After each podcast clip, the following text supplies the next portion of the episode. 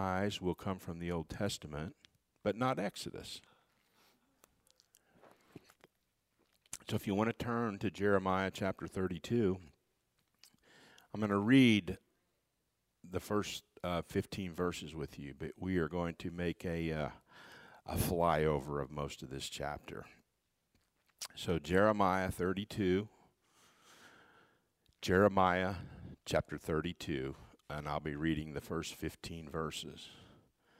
Jeremiah is a long book, second longest book in the Bible. And Jeremiah is a dark book. Jeremiah was not called the weeping prophet without reason. So let's go to God's Word, Jeremiah 32, and I'll begin reading in verse 1. The word that came to Jeremiah from the Lord in the tenth year of Zedekiah, king of Judah, which was the eighteenth year of Nebuchadnezzar. At that time, the army of the king of Babylon was besieging Jerusalem, and Jeremiah the prophet was shut up in the court of the guard that was in the palace of the king of Judah. For Zedekiah, king of Judah, had imprisoned him, saying, Why do you prophesy and say, Thus says the Lord? Behold, I am giving this city into the hand of the king of Babylon, and he shall capture it. Zedekiah, king of Judah, shall not escape out of the hand of the Chaldeans, but shall surely be given into the hand of the king of Babylon, and shall speak with him face to face, and see him eye to eye. And he shall take Zedekiah to Babylon, and there he shall remain until I visit him, declares the Lord. And though you fight against the Chaldeans, you shall not succeed. Jeremiah said, The word of the Lord came to me Behold, Hanamel, the son of Shallum, your uncle, will come to you and say, Buy my field that is at Anathoth, for the right of redemption by purchase is yours. Then Hanamel, my cousin, came to me in the court of the guard, in accordance with the word of the Lord, and said to me, Buy my field that is at Anathoth, in the land of Benjamin, for the right of possession and redemption is yours. Buy it for yourself. Then I knew that this was the word of the Lord. And I bought the field at Anathoth from Hanamel, my cousin, and weighed out the money to him seventeen shekels of silver. I signed the deed, sealed it, got witnesses, and weighed the money on scales. Then I took the sealed deeds of purchase containing the terms and conditions and the open copy. And I gave the deed of purchase to Baruch, the son of Neriah, son of Mahseiah, in the presence of Hanamel, my cousin, in the presence of the witnesses who signed the deed of the purchase, and in the presence of all the Judeans who were sitting in the court of the guard. I charged Baruch in their presence, saying, Thus says the Lord of hosts, the God of Israel Take these deeds, both the sealed deed of purchase and this open deed, and put them in an earthenware vessel, that they may last for a long time. For thus says the Lord of hosts, the God of Israel Houses and fields and vineyards shall again be bought in this land. And so ends the reading of God's Word. Father, grant us ears to hear this morning, eyes to see ourselves and our own relationship to this passage. Help us to see the glories of Christ this morning as we hear from your Word. I, I just want to share a couple notes with you on Anathoth. They're not in my sermon, but I think they're important. Anathoth is in the land of Benjamin Anathoth is a town where many of the Levite priests lived who served the temple in Jerusalem. It's about three miles from Jerusalem. Anathoth is Jeremiah's hometown, it's where he's born. Jeremiah was of the priestly lineage. The people at Anathoth sought to kill Jeremiah at one time the people at Anathoth, his hometown. Interestingly, following the exile, when the people come back and they start to rebuild the temple and reclaim Jerusalem, and they recommit to the covenant. One of the men present who witnessed that name just happens to be Anathoth. The word or the name Anathoth means place of echoes or a place where prayers are answered. So keep that in mind as we go. They will come if you build it. Anybody heard that line before? It's from the movie The Field of Dreams, where Ray Kinsella hears a voice that tells him to build a baseball park in his Iowa prairie cornfield, where I grew up, incidentally. Field of Dreams is a heartwarming fantasy about a, far- a farmer who hears a mysterious voice telling him, If you build it, he will come. And fascinated by the message, Ray, played by Kevin Costner in the movie, plows this cornfield under and he builds this baseball diamond. And soon, the ghost of legendary baseball players, including the famous shoeless Joe Jackson, appear to play on the field. Well, this movie explores, in a way, themes of redemption, second chances, and something about the power of belief. On the other hand, the dream is just the ghost of famous baseball players from the past playing again in the moonlight. It was, after all, just a dream, just another Hollywood production. The voice Jeremiah heard was not a dream. It was the Lord talking about a different field. If you buy it, they will return. But the field in question is an actual field, and the picture of its future had nothing to do with ghost returning. Instead, it was about generations of people sent away into exile coming back. Not the ghost of a great past, but the truth of a sure future. You see, Jeremiah had been prophesying for many, many years to a culture, to a nation that was in transition very much like our modern day, from modernity to post modernity, from a Christian world to a post Christian world. So Jeremiah is someplace we can learn a, a, lot from. And Jeremiah address, addresses things like uncertainty and large scale cultural and political change. The Word of God came then just like it does today to rebuke, to console, to affirm such constants as God's anger against sin and his promise of everlasting love. When people wonder what does it mean to know God, they can find answers in Jeremiah, but they're not going to find religious cliches like God helps those who help themselves or let go and let God those are religious cliches, they're not biblical facts. No, the book of Jeremiah contains some really hard truth. See, the people of Judah have turned their face away from God and shown him their back. They violated the covenant in every way imaginable. All of their sin is laid bare before them throughout the book of Jeremiah over a period of 40 years. And now, as Jeremiah sits in the presence of the palace guard, locked up, judgment is knocking at the door, knocking at the gates of Jerusalem. Exactly what God had promised would happen if they did not repent. And Jeremiah is sent to remind them of their sinfulness and urge them to repent, return to the God who had brought them out of Egypt, the God who had given them so much, the God who has kept every single promise he ever made to them. And if they didn't repent and they didn't turn back, there was one more promise to be kept. And that promise was the curse of the covenant destruction, exile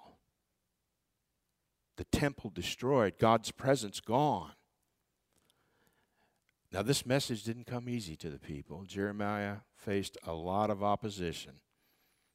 He was physically, ber- verbally abused, imprisoned, put in stocks, thrown into a cistern one time, viewed as a traitor, a troublemaker, someone who was constantly undermining the people's morale. And unlike the field of dreams, Jeremiah was not in a beautiful place now. Let's let the camera slowly zoom in on Jeremiah from above. As the kingdom of Judah comes into view, there's smoke and a glow is visible. And as the camera zooms a little closer, we see the glow of several fires burning. Some of the smaller towns, perhaps like Anathoth, are on fire. Farmland, wineries, olive groves, all covered in smoke. And as we get a little closer, we'll see Babylon's troops surrounding the city of Jerusalem, siege towers smashing into the walls. And we get a little closer, we see the palace built by Solomon, remodeled a little bit by Jehoiakim. Inside, armed troops living in the military quarters and as we zoom in a little bit closer on the ground, we find Jeremiah, who the king has arrested, a political prisoner because of his faithfulness in proclaiming God's word to the stiff necked people. Jeremiah might have been locked up, but the word and the will of God was not. And to the covenant people of God, Jeremiah seemed very out of step with the mood of the culture. Mocked when he preached doom in the thriving society, and mocked when he preached hope to a dying society. God is looking at a very different future. God's word would be delivered through a strange exercise of this purchase of land, according to an ancient tradition that, by all accounts, must have seemed pretty absurd at the time when it happened. Now, this is the earliest mention in Jeremiah that we have of Jeremiah and the king coming face to face. Incidentally, you know how Zedekiah became the king. He was appointed the king by Nebuchadnezzar. So the king, um, he's a political appointee by the man who's soon to destroy the city. And Jeremiah repeatedly told him, The city is doomed, and so are you. Why? Is all Zedekiah could say. Why? The Babylons have put me here. I'm doing everything they want. Why are you prophesying all this doom and gloom? As if Jeremiah hadn't been telling them for 40 years. Sometimes asking why is okay, and it's even appropriate. But here, in Zedekiah's case, it's inexcusable. It's pathetic. He knew exactly why. He knew why Jeremiah was, pro- was prophesying what he did. But he resisted. It's easy for us to look back and say, why would he resist? How could he resist? Couldn't he see what was going on? Pretty sure a lot of people asked those same questions then. But that's what the text tells us. And it says that God instructed Jeremiah to buy this plot of land from a family member, a plot that was near Anathoth, Jeremiah's boyhood home. And the cousin, Hanamel, shows up to visit Jeremiah in prison. What a coincidence. Everybody in prison likes to get visitors, and now here's this long lost cousin shows up. He's the cousin everyone has.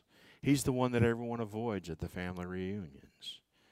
He's the one that's always got a deal, a great investment opportunity for you. Hasn't been seen or heard from in years but he slaps everyone on the back when he meets him, just like it was yesterday when they talked last. Listen, if I got a sweetheart deal for you, a once in a lifetime opportunity. And then to seal the deal, he adds the guilt of the kinsman redeemer clause. Buy my field at Anathoth. It's your right. It's your duty to buy it. The Bible doesn't say why Hanamel gave Jeremiah the option to buy it. It just tells us that he does. And maybe he's trying to make a fast buck before the Babylonians took over. Maybe he's in debt, needed money to buy the food. In any case, he calls upon the kinsman redeemer clause. You owe it to me. You have to do this. And he was right. Promised land was a sacred inheritance. The property is not to leave the family. God did not want the people going outside of Israel, outside of the bloodline when they needed help. The family, the kin, is where they were to go. That's why Boaz is commended in the book of Ruth for exercising it when a near kinsman redeemer declined to do so. But let's think about this for a minute. The invading armies are coming from the north. this Anathoth is north of Israel.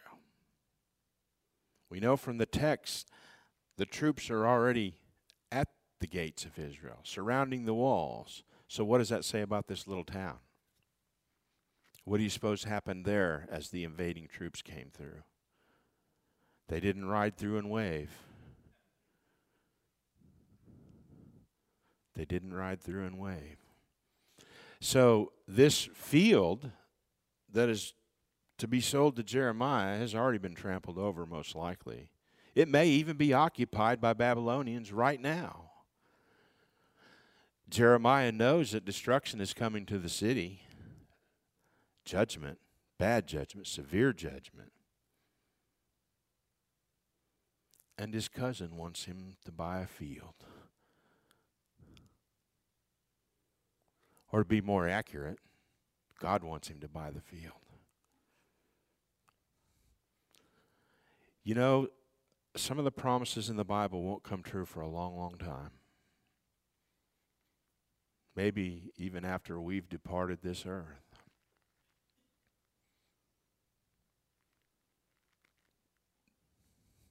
Sometimes those promises stretch our faith. Do we have the faith to continue to follow those promises that we may never see, like Abraham? Day after day, Christians choose the same things. They do strange things. We do. Because we believe what God says. Christians still get married today. When there's a world out there that says, Why would you get married? You don't have to get married, it's just a piece of paper. And besides, nobody stays together forever anymore. Don't worry with that marriage nonsense. But as Christians, we get married because that's what God teaches us to do. And we believe that God keeps his promises. And missionaries, Michael and Cindy, they go to faraway places, leave behind all the good things about being an American. Why in the world would someone do that? As promised in Matthew 28, God calls them to spread the word to every corner of the world. And they go because they believe this is what God has instructed them to do. Some Christians feed poor people or teach people who don't know, don't know much. Others make friends with people of different races, income levels. Another group gives up one, maybe two nights a week to go sit with brothers and sisters in a Bible study and to pray. Why, we even find people who gather together in a small country church, about 30 or 40 of them, every Sunday.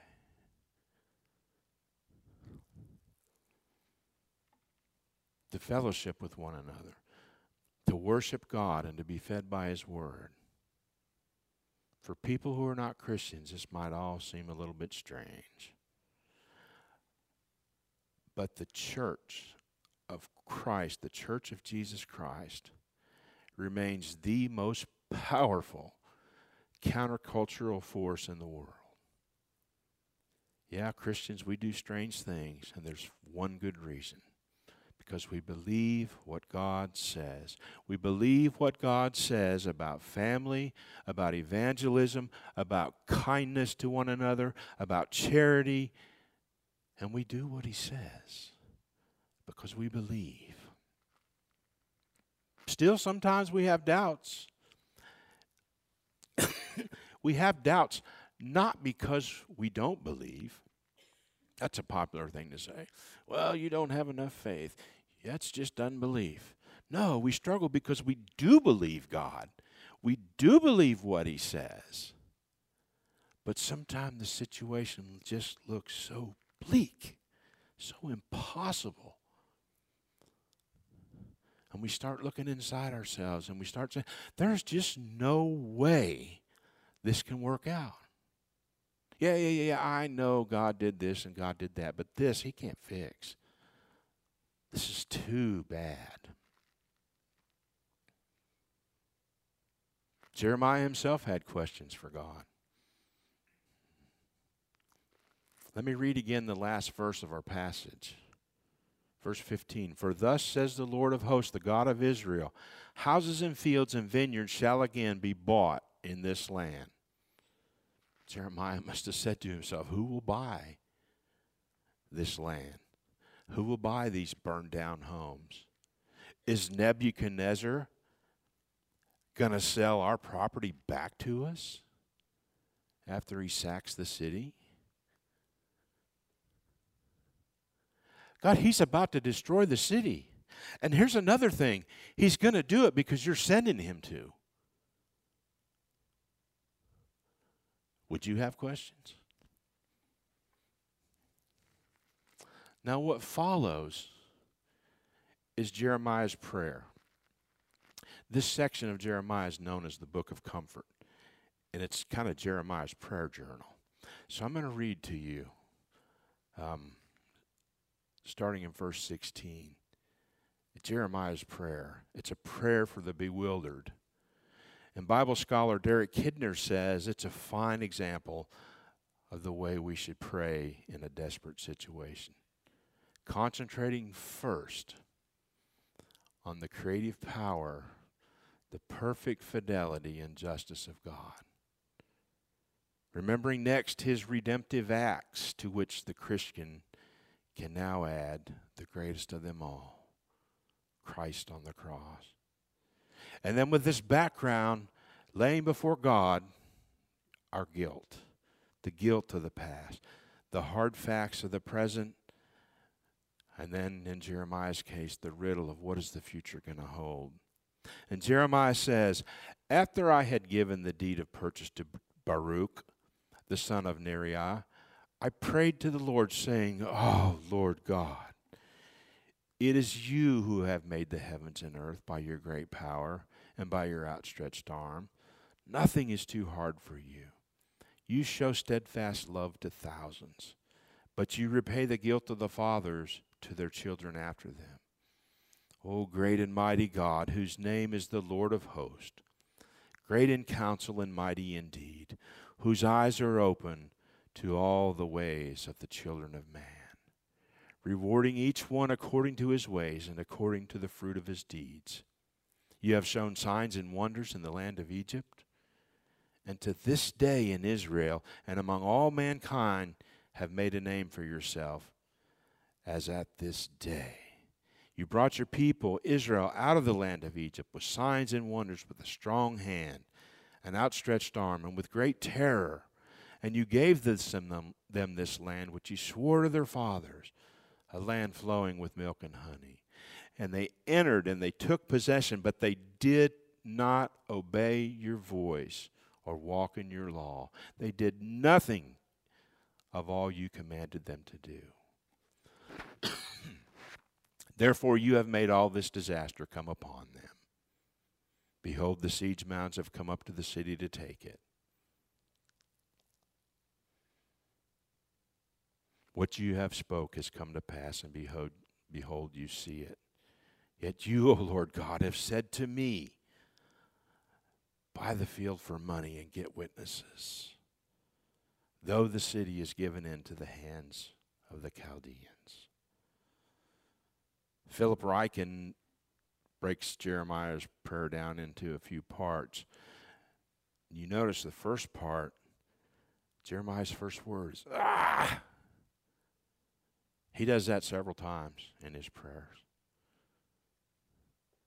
He's beginning his prayer with a cry, a distress from his soul. Four of his prayers begin that way. And whenever he had a crisis, whenever he didn't know what the Lord wanted him to do, he was worried about the future or he's being attacked by his enemies, his soul cried out to the Lord. Thus he experienced the truth of this beautiful promise that we find in the New Testament. The Spirit helps us in our weakness. We do not know what we ought to pray, but the Spirit Himself intercedes for us with groans that words cannot express. And He who searches our hearts knows the mind of the Spirit because the Spirit intercedes for the saints in accordance with God's will. Of course, you recognize that from Romans chapter 8. So I would say it's appropriate sometimes to begin your prayers with a groan when the only thing that you can get out is a groan. Father, I don't have the words that I need to say. But God knows. He knows what you need, He knows what you mean. And the Holy Spirit articulates the cries of our souls and turns frustration into intercession. And you'll notice Jeremiah praises God for his mighty acts in his prayer. And he starts with the act of creation. The Lord God made everything there is, made the heavens and the earth, the moon, the stars, the planets, all the birds, the bugs, and the beast. Without God, nothing had been made that was made. And then Jeremiah goes on to talk about redemption. He gives a short history lesson about how God brought the people out of Egypt into this promised land. You gave them this land you had sworn to give their forefathers, a land flowing with milk and honey. And God did this. The people didn't do it. Pharaoh didn't do it. God did it. And Jeremiah worships God for his wonderful attributes he doesn't praise him simply for what he does, but also for who he is. Go back and look at that prayer again sometime. He talks about God's omnipotence. Nothing is too hard for you. He worships God for his covenant love. You show love to thousands. Today, that would be thousands upon millions, showered with the love of God in Christ around the world. Jeremiah echoes the second commandment when he praises God for his justice. You show love to thousands, but you bring punishment for the father's sins into the laps of their children. See, in this postmodern, post Christian world, people don't like to talk about God's justice as if somehow it's wrong for God to punish sin you and I know it's not wrong. It's right. It's required. It's what makes God just. So Jeremiah praises him for that, for maintaining his honor and his holiness. I just, I wonder how often our prayers are like that. Jeremiah really never even asked for anything he does lay out his concern, his puzzlement. This land? You want me to buy this land? In spite of this.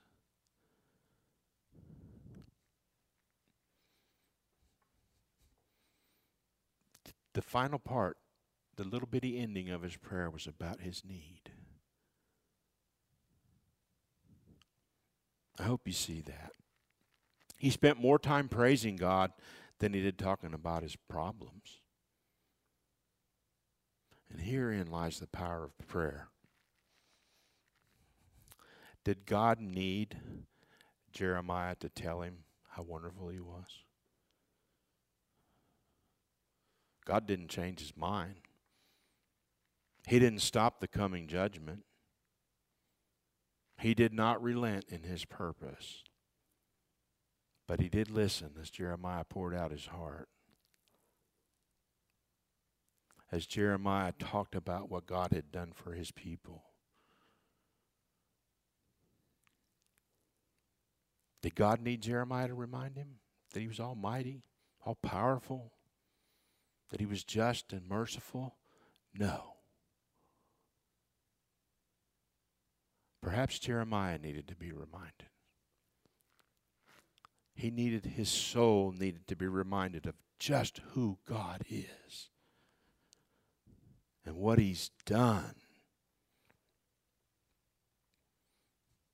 That's the power of prayer for us. It serves as a reminder to us of who God is,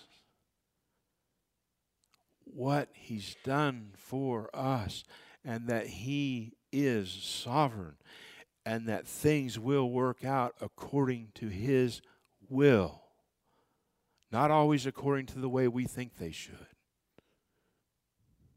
And that's where we struggle. But God's ways are not like our ways, His thoughts are higher than ours. You know, it's really when we see these things that seem to be impossible in front of us, when we offer these prayers, they really only make sense to us in light of the cross, in light of the resurrection. That, when we put those things side by side, that's when we can begin to fathom the depth, the power of prayer, the power of trusting God. For at the cross, indeed the wrath of God was exercised and borne by God's own self in the person of his Son through the violent wickedness of human enemies and soldiers. Still, the love of God simultaneously poured out in redemptive triumph and through the resurrection, God would bring about not merely a restoration of agriculture in one ancient land, but the first fruits of an entire new creation. And I want you to hear God's response to Jeremiah's prayer. In verse 26, beginning in 26, he continues to tell Jeremiah why judgment's coming and what it's going to look like. The children of Israel and the children of Judah have done nothing but evil in my sight from their youth. So God continues to remind them of the wickedness of the nation, how they continually take God for granted. And now they're going to face judgment for their action, just as He had promised their forefathers years ago, in the days of Moses, judgment will be sure and it will be severe. But God, in verse 37, behold, I will gather them from all the countries to which I drove them in my anger and my wrath, and in great indignation. I will bring them back to this place, and I will make them dwell in safety, and they shall be my people, and I will be their God. I will give them one heart and one way, that they may fear me forever for their own good and the good of their children after them. I will make with them an everlasting covenant. That's the new covenant he's talking about. That I will not turn away from doing good to them. And I will put the fear of me in their heart that they may not turn from me. I will rejoice in doing them good. I will plant them in this land in faithfulness with all my heart and soul. That's the word of God about his people, about this ancient people, Israel. It's about you and it's about me. I will rejoice in doing them good. and I will do it with all my heart and soul. No doubt some believed it was unthinkable that God would destroy his own city and the temple. Surely that would be too hard for God to even consider. But he could, and he would, and it was only a matter of weeks now as Jeremiah sat praying in the guard's courtyard. Many more would be reading these words later in exile in Babylon with memories of the fires that finally consumed Jerusalem. For some of them, it must have seemed unthinkable that God could restore their fortunes, that the future could include a return of the people, a rebuilding of the city and the temple. Surely, God's not going to do that. The God who rewards each person according to their conduct and their disease, their deeds, did not their deeds deserve all that had happened to them? How could God possibly take us back? But God is not bound by possibilities that come from the past. Nothing is too hard for Him, including creating a new future generated from His sovereign and redemptive will. The people of Judah will have endured war, they will have had all their hopes and dreams cut off, their families splintered, suffering and travail all around them living in a shattered world. And now, by the power of the word, God empowers these broken and shipwrecked people to imagine a future where no future seemed possible. You see, the book of comfort sees all expressions of hope as grounded in God's mercy, His love, His sovereignty, and His grace. God's grace is not the result of human virtue, ingenuity, grit, imagination. It doesn't derive from success, military might, technological power, or even the elimination of our own scars and memories of loss. It is God's gift to people at their breaking point. It is the promise of life when no life should be expected. The city that God would rebuild was the city that God had destroyed. And the people would return to celebrate God's salvation. They would be the descendants of those who went into exile. And this too finds its ultimate fulfillment in the cross. For was the Jesus, was the risen Jesus the same as the crucified Jesus? Yes and no. God raised Jesus bodily from the tomb his disciples recognized him. His body bore the marks of what had been done to him. Yet there was a newness, a transcendent dimension to his new life. It was assuredly not less than physical. A ghost does not have flesh and bones, as you see I have, but certainly more than physical. The risen Christ was the first fruits of the new creation. The cross and the resurrection confounded the limits of what people thought might be possible. It was surely unthinkable, wasn't it, Peter? That God's Messiah would die on a cross. But he did. It was surely unthinkable, wasn't it, Sadducees and Sanhedrin, that God could raise him from the dead? But he did. And so the wrath and judgment of God visited on Jerusalem and the grace and redemption of God that raised people to new life again find their ultimate expression, the ultimate saving power at the cross of Christ. Take some time this week, even this afternoon. Read Revelations chapters 21 and 22. It won't take you long. And then immediately come back and read Jeremiah 32. And having done so, I hope you, like Peter, are awed. Or like the psalmist, and you see, oh, this is marvelous in my eyes. So as we sit with Jeremiah, imprisoned in a world and in a culture that hates us, that wants us to go away, let us hear, as he did, the threatening noise of the enemy at the gate. But let us also see with eyes of faith the vision of the ultimate future, beyond even the final judgment, the vision of an everlasting covenant of people enjoying the pure, undiluted goodness and grace of God, a people pardoned, purified, planted by God. It's not a dream. It's not an imaginary group of people gathering together again from the past to play baseball. It's the future promised by God, the Father of our Lord Christ. A promise from the God who has never broken one promise. That is our future. That is ours to contemplate now by faith. That is the substance of things hoped for, for the evidence of things unseen. That's the future field, the future real estate to which God holds the title and the deeds.